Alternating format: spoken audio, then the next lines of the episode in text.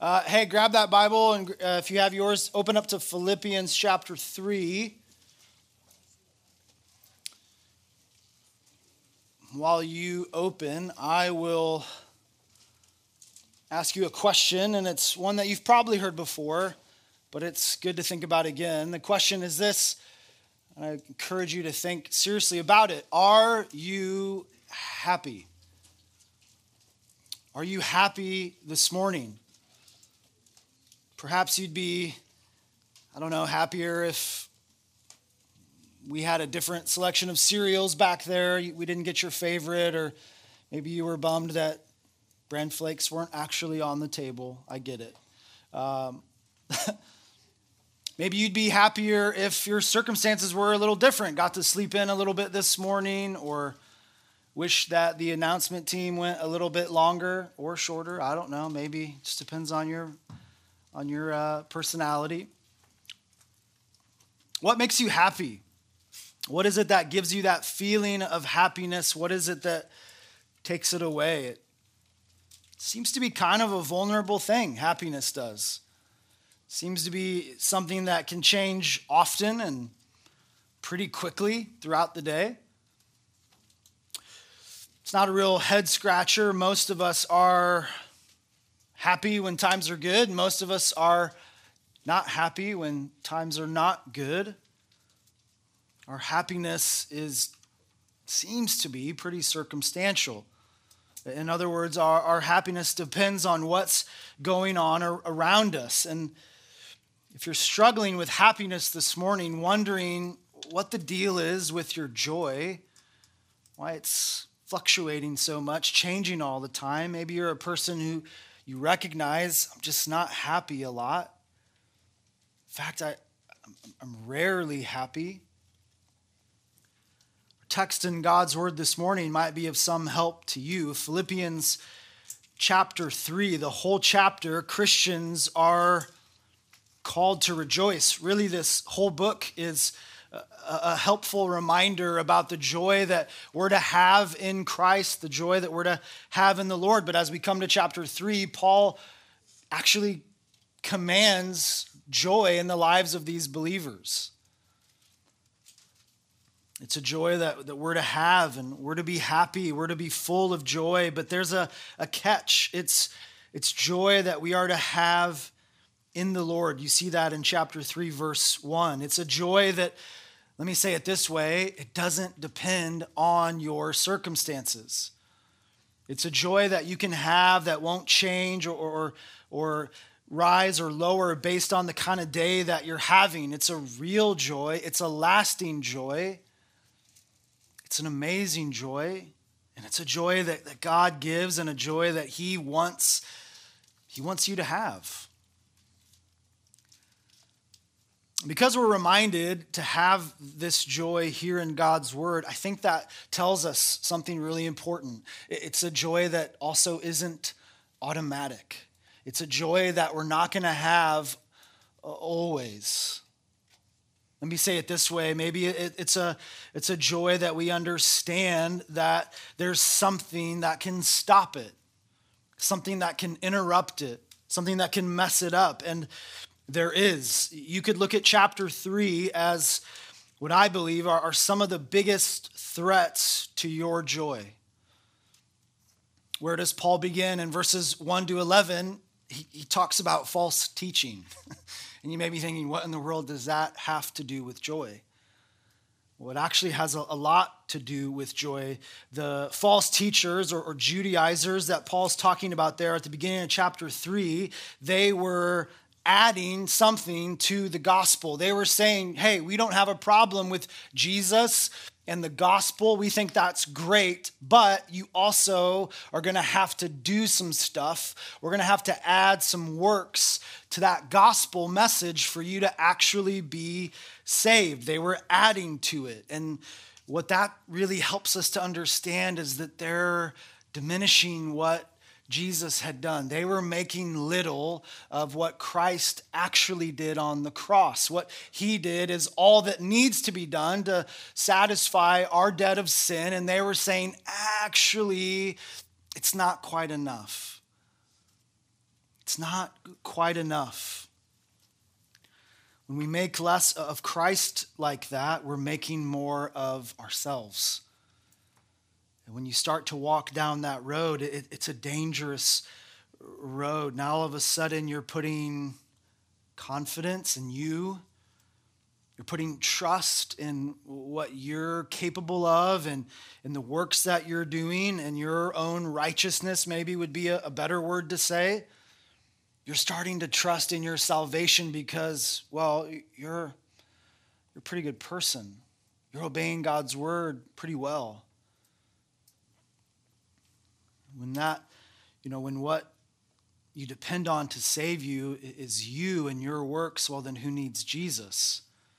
Now, all of a sudden, we're not thinking right about Christ. That's why Paul says in verse three of chapter three, he puts no confidence in himself, in his flesh.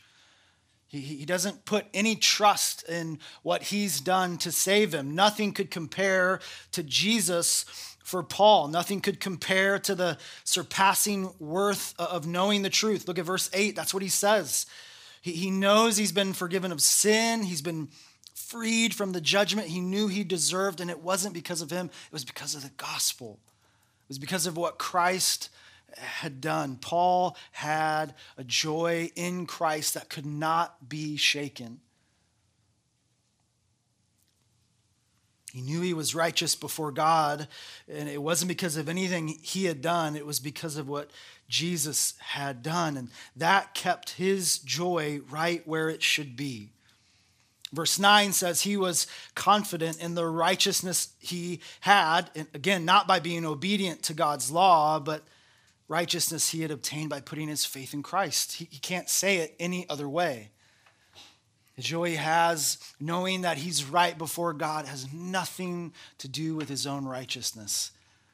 It's because of what Christ has done, and that truth, it gave Paul a foundation. It gave him a, a tremendous joy that now doesn't really have anything to do with circumstances.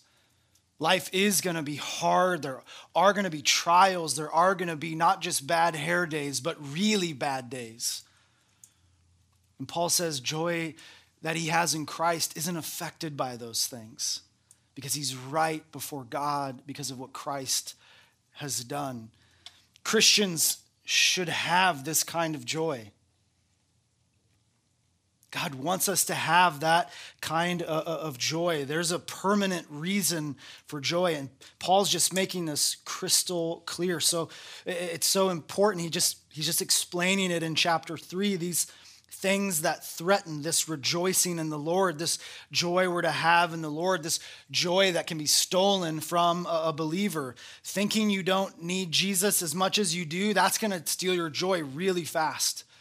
Not thinking right about the gospel, it's going to steal your gratitude. It's going to start to put more confidence in you. And before you know it, joy is gone. That's kind of verses one to eleven. Thinking you're better than you are, that's going to keep you there, but so will not thinking right about sin. And that's what we talked about last Wednesday, verses twelve to sixteen. When a believer doesn't think right about his sin, it's going to steal their joy.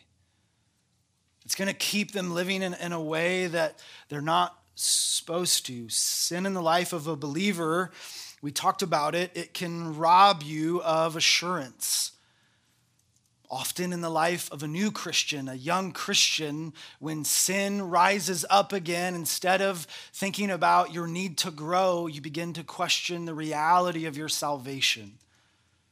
And that is something that we shouldn't do. We're to not doubt our salvation, but instead see our need to grow.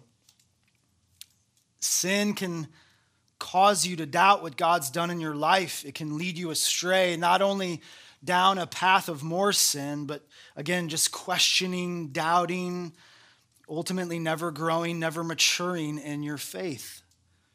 And that's just going to be a life of joylessness. Not only are you going to be ineffective as a believer, but you're going to miss out on the joy that you should have as somebody who's growing in their relationship with Christ. Christians know have to know that they're not going to be perfect, that they're not going to be free from sin until they're with, with Christ in glory. We long for that day. We wait for that day. But until then, we find joy in this life by, by growing in our faith, by growing in our holiness, by growing in understanding God's expectations for our life and giving our every effort to do that, to live that way. Living the way God calls us to, to live will, will save us from a lot of heartache. You'll avoid a lot of consequences of sin.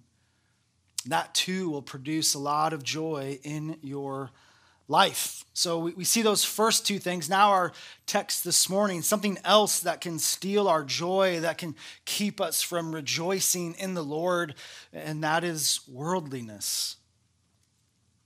Worldliness. We, we still live in this world here, dealing with sin for sure. It's a, a world just desperately trying to knock God out of his number one spot in our lives.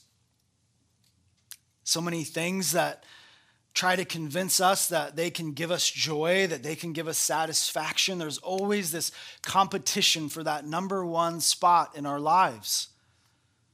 Worldliness helps us think about this. And I think our big idea this morning, just to kind of help us find our way, chasing happiness in this world will leave you joyless.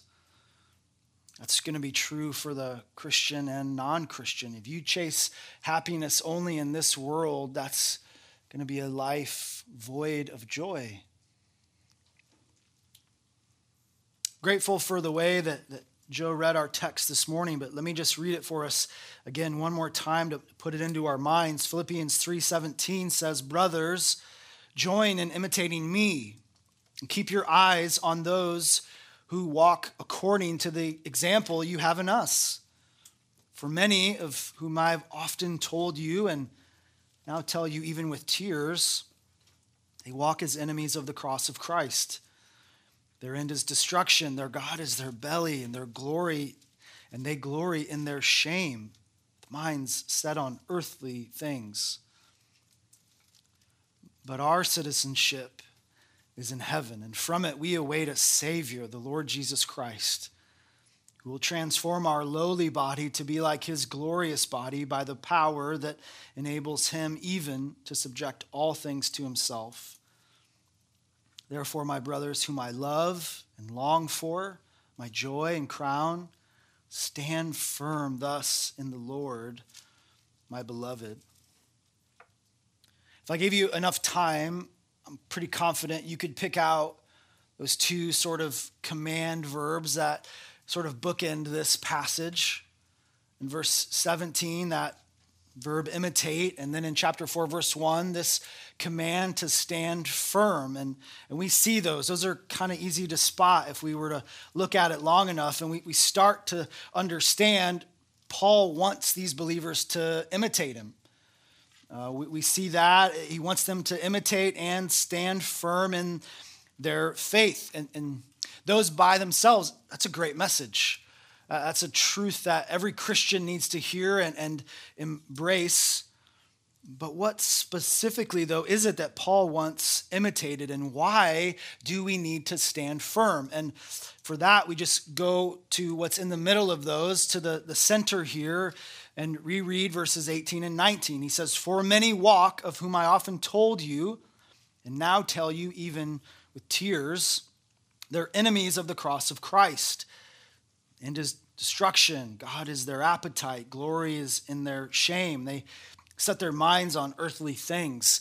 Paul is warning believers about that which can steal your joy, and it's It's worldliness. You can't truly be a follower of Christ and have a mind that's set on earthly things.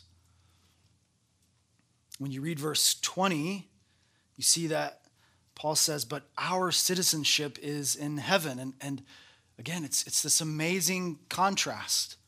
Joe is absolutely right. It's a, it's an incredible contrast to help us see the difference between worldly unbelievers and heavenly-minded Christians. those citizens of God's kingdom. Unbelievers, Paul says, they walk as enemies of the cross. Their God is their appetite. Their glory is their shame. Their minds are set on earthly things. But, verse twenty, our citizenship is not here. Young people, Christians are different. That's what Paul is saying. We're going to be so different. Our citizenship, where we belong, it's not here. It's not here. We belong to God's kingdom. And we learn from Paul the, the true dangers of worldliness here pretty quickly. And I just want to say, anytime you hear that word worldliness, teenagers often start to think, okay, great, it's going to be a sermon about technology. Here we go. Put your phone away. It's going to be a sermon about the kind of friends I have. I get it, Pastor Jay. This is going to be a sermon about, you know, my love of sports, and I'll I'll not watch E S P N this afternoon, and I'll just hang with my mom because it's Mother's Day instead, which you should, by the way. Um, you know what's interesting here? Those are factors of worldliness, but that's not the main problem. Worldliness, and I want you to think about this and, and try to jot it down, worldliness is dangerous because it leads our heart to f- try to find joy in something that actually can't give it. I'm going to say that again. Worldliness is dangerous because it leads our heart to try to find joy or happiness or satisfaction or whatever word you want to use, fulfillment. Worldliness tries to lead us to find it in something that can never, ever satisfy you. Worldliness robs us of the joy that we're meant to find in our relationship with Christ. It distracts us. It pulls us away from true, lasting happiness. Listen again, worldliness, it isn't ultimately about the wrong friends. It's not ultimately about bad time management. It's not about having too many apps on your phone. It's about your heart. That's the big problem with worldliness. It's a matter of what you love and what you serve. And let me say it this way, where you belong. Worldliness wants to hold you captive to a, a lesser joy. It wants to, I don't know, you to love the things that are here. It wants you to serve yourself. It wants you to feel like, I like it here. I like this place. Bible describes this world in John three as a place that hates the light of Christ and loves the darkness of sin. I don't mean that you like some of the common graces we have in this world. I mean that you like the darkness of sin. This is what Paul is pointing at and getting to. Worldliness wants to make you think that the only joy you'll ever find, the only joy you'll ever have is found here on this earth. The reality is that's only keeping you from the real and true source of joy that comes in a relationship with God. So, this world is full of stuff that's fun. There are moments of temporary satisfaction, and you can enjoy a sense of happiness for a while. But listen to me, the problem is that stuff doesn't last. We foolishly believe that this world can give us a joy that will last and that it'll make us happy forever. But the truth is, it will only leave you empty. May last for a moment, but in the end, you'll just be left chasing something else. I don't have to give you a lot of illustrations for this because it happens to you all the time. A present you really want, something you're saving for, working hard for, maybe just birthday list, Christmas list.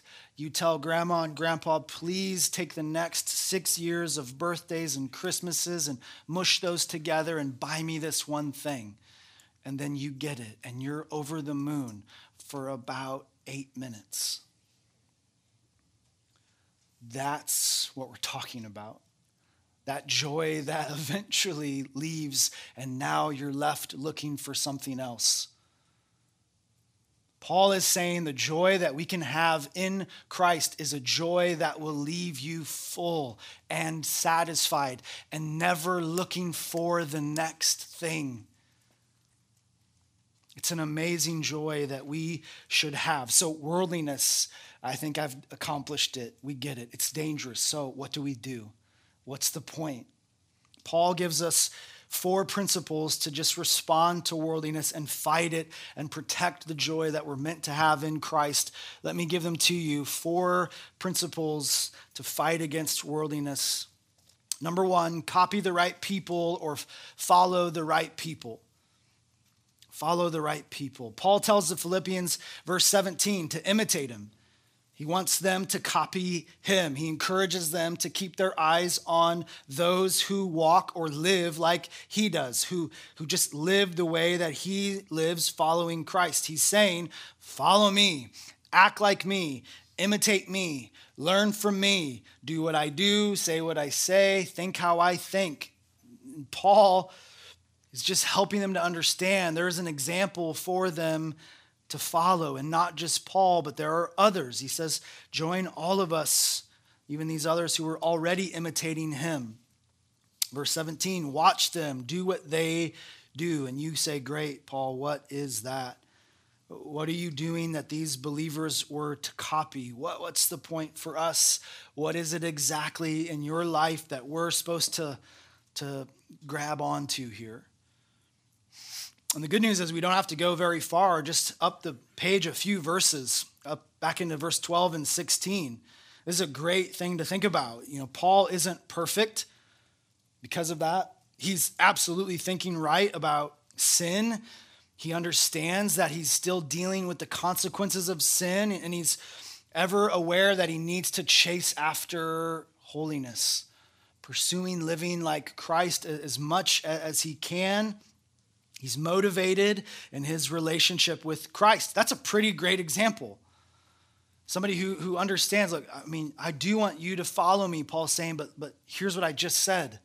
I'm not perfect. I'm going to mess up, but I'm going to think right about my sin. My sin leads me to pursue Christ even more. I know I'm not where I want to be yet.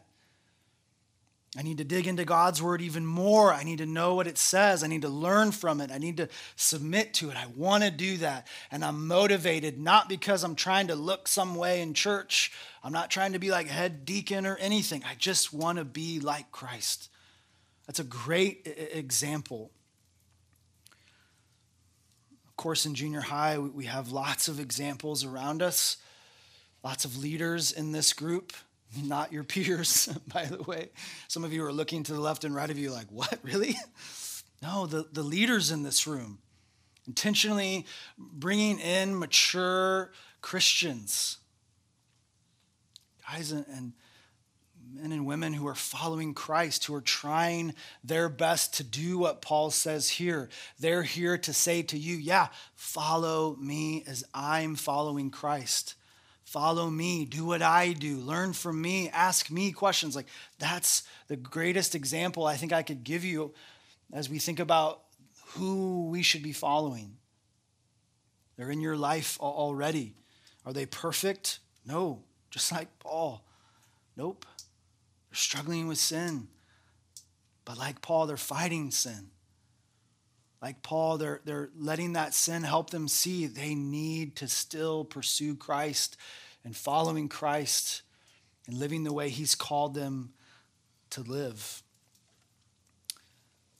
You need to copy what believers around us are, are doing. And if you need something more specific than that, I could think of Titus two, verses two to seven, just a helpful passage of scripture that lays this out. It says, older men are to be temperate, dignified, sensible, sound in faith, in love, and perseverance. Older women, likewise, are to be reverent in their behavior, not malicious gossips, not enslaved to much wine, teaching what's good, that they may encourage the younger women to love their husbands and love their children, to be sensible, pure, workers at home, kind, being subject to their own husbands, that the word of God may not be dishonored. Likewise, urge the young men to be sensible. In all things, show yourself to be an example of good deeds. I get that some of that stuff's a little bit ahead of where we're at in life, um, but there, this is a great pattern, a great example. Older men and older women in the church, God did this on purpose. More mature believers who've not only experienced more life, but understand way more about the Word of God than we do. Help us understand how we're to live and how we're to apply God's Word in our life where we're at. It's a beautiful thing. So follow the right people. That will help us resist keeping our or putting our eyes back onto the world. Number two, recognize the dangers of worldliness. Recognize the dangers of worldliness. You might need glasses. That's sorry, I mean that's so small. Why is Paul so upset? Verse eighteen, he says uh, he's he's recounting this with with tears. Why the tears, Paul? Well, he's talking about people who he thought were Christians, people who claimed. at least claim to be those who were following Christ, but now they're not. This, they're now they're they're they're worldly. They're enemies of God now, Paul says, enemies of the cross. And there's really just no other way to read that. Worldliness, it's so destructive. It makes you an enemy of the cross of Christ. Not neutral. It's an enemy. Strong language there, and that word enemy, it's the same that's used in Romans five, verses eight to ten. God demonstrates his own love towards us, and that while we were yet sinners, Christ died for us. For if while we were enemies, we were reconciled to God through the death of his son, much more, having been reconciled, we shall be saved by his life. Paul's just reminding you of where you're at when you're letting worldliness take over, using a word that's meant to make you think of life before Christ.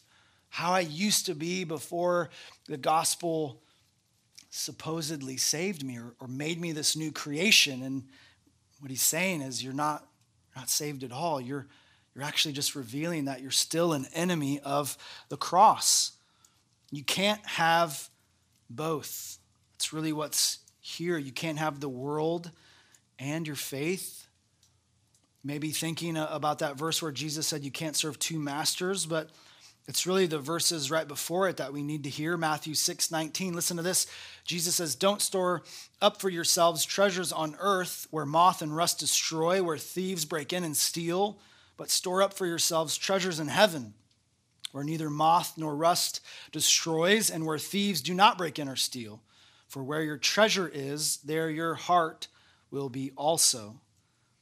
The eye is the lamp of the body.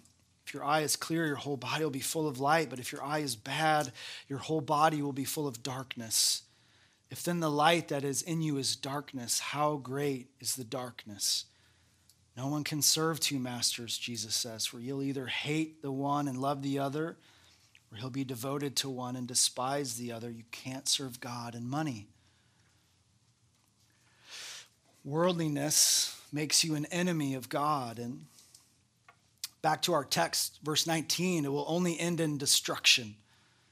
Some weird words here by Paul. Your God is your belly, your glory and your shame, your mindset on earthly things. All of those phrases meant to point to just one truth here. What, what people want most is going to just be right here in this world. There's no room for Jesus. There's no place for him. They want the praises of men.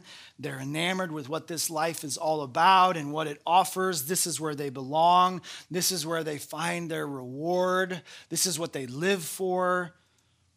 No concern for Christ. No awe for the Savior. No thought about God, about being in his presence.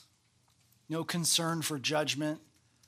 No desire for his reward. And that's just so different from Paul, the way he thinks about Christ, how much he wants to be like Jesus and be with him. That needs to just be our attitude as well. But one thing that will keep you from I don't know, sort of drifting into worldliness is remembering the seriousness of it. When I start to be enamored with the way this world operates and thinks, and I start to think less of Christ and his word, I'm in dangerous territory. If we're going to win this war against worldliness, not only do we follow the right people and recognize these dangers, but let me give you another one quick. Number three, be homesick. Be homesick, verses twenty to twenty-one. This is obviously for the, the Christian. Paul's tugging on your heartstrings about your real citizenship, about where you truly belong. If you are in Christ, young Christian, listen to me. You do not belong here. Your citizenship is in heaven, and you're to crave it, and you're to desire it. You're to think about it because you belong in heaven with Christ. And here, Paul reminds the Philippians of this great promise, a great truth. We're not waiting for anything else to happen in this life. Nothing else needs to happen in order for Christ to return. We're just waiting for the Savior to return. And even a young Christian's mind should think, I kind of hope it's today. It'd be awesome. It'd be great. That's what Paul's doing here. He's, he, he's, we want Christ to return, and when he does, Paul's just trying to spark our interest.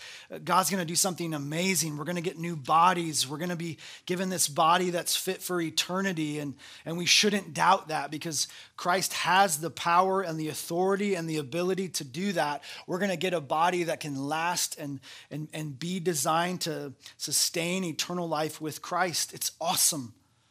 And that should get us thinking about that a little bit more. And he's just trying to push that get excited button about heaven. You may even think about that as a, as a Christian. When was the last time you thought about heaven? When was the last time you considered being in, in the presence of God and being with him forever, being in a place where there's no more sin and being in that place where everything is how it's supposed to be?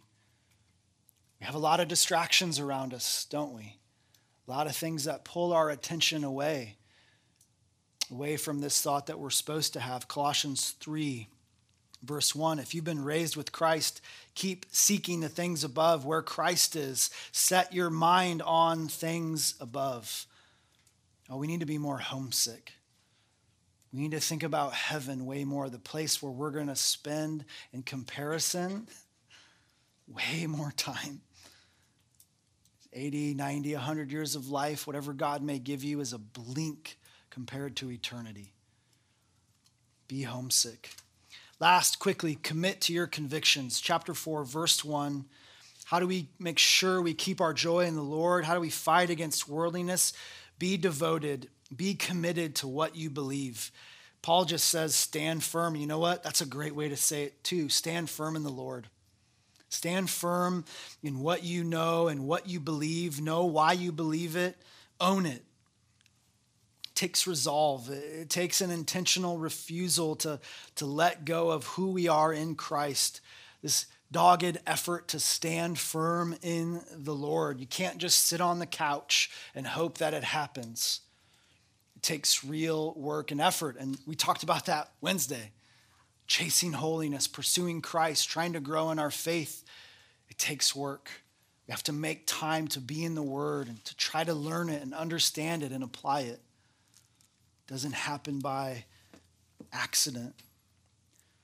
We can't just do nothing and think that we're going to be immune to worldliness. Let me just give you one verse, Ephesians six. Paul there writes, put on the full armor of God that you may be able to stand firm against the schemes of the devil. We got to do what we can to stand firm. We got to know how to develop these beliefs and convictions. We have to make sure that we're doing our best to live them. You may be struggling with joy this morning, wondering why you're rarely happy. There's a great lesson here. Worldliness will steal your joy. This is where the non-Christian lives, by the way. You, you live in a world that never really can give you a, a lasting joy. You're always chasing the next thing. You may find it in a in a moment, but the next moment it's it's gone. You're always thinking about joy and happiness, and it's always in connection to your circumstances. Happiness comes when times are good, and it's gone when times are bad. There is a joy in the Lord that can never be shaken. But for the Christian, worldliness is dangerous too. The world is constantly hold, holding out to you these joy substitutes. It's a fake joy, and it won't last, and it's pulling you away from the only one that can actually give you real joy. It's a danger. It'll steal your joy, and you're not immune from its temptations. You have to do something to fight against it, and this is a pretty good list. I read this great sentence, and I, I want to end with this. This is what resisting worldliness looks like. You strap yourself to the grace of Jesus, and you say, Lord, today would you close my ears? And would you shut my eyes? And would you guard my heart to all the things that the world wants to tell me will give me satisfaction and will only make me want those things more than you?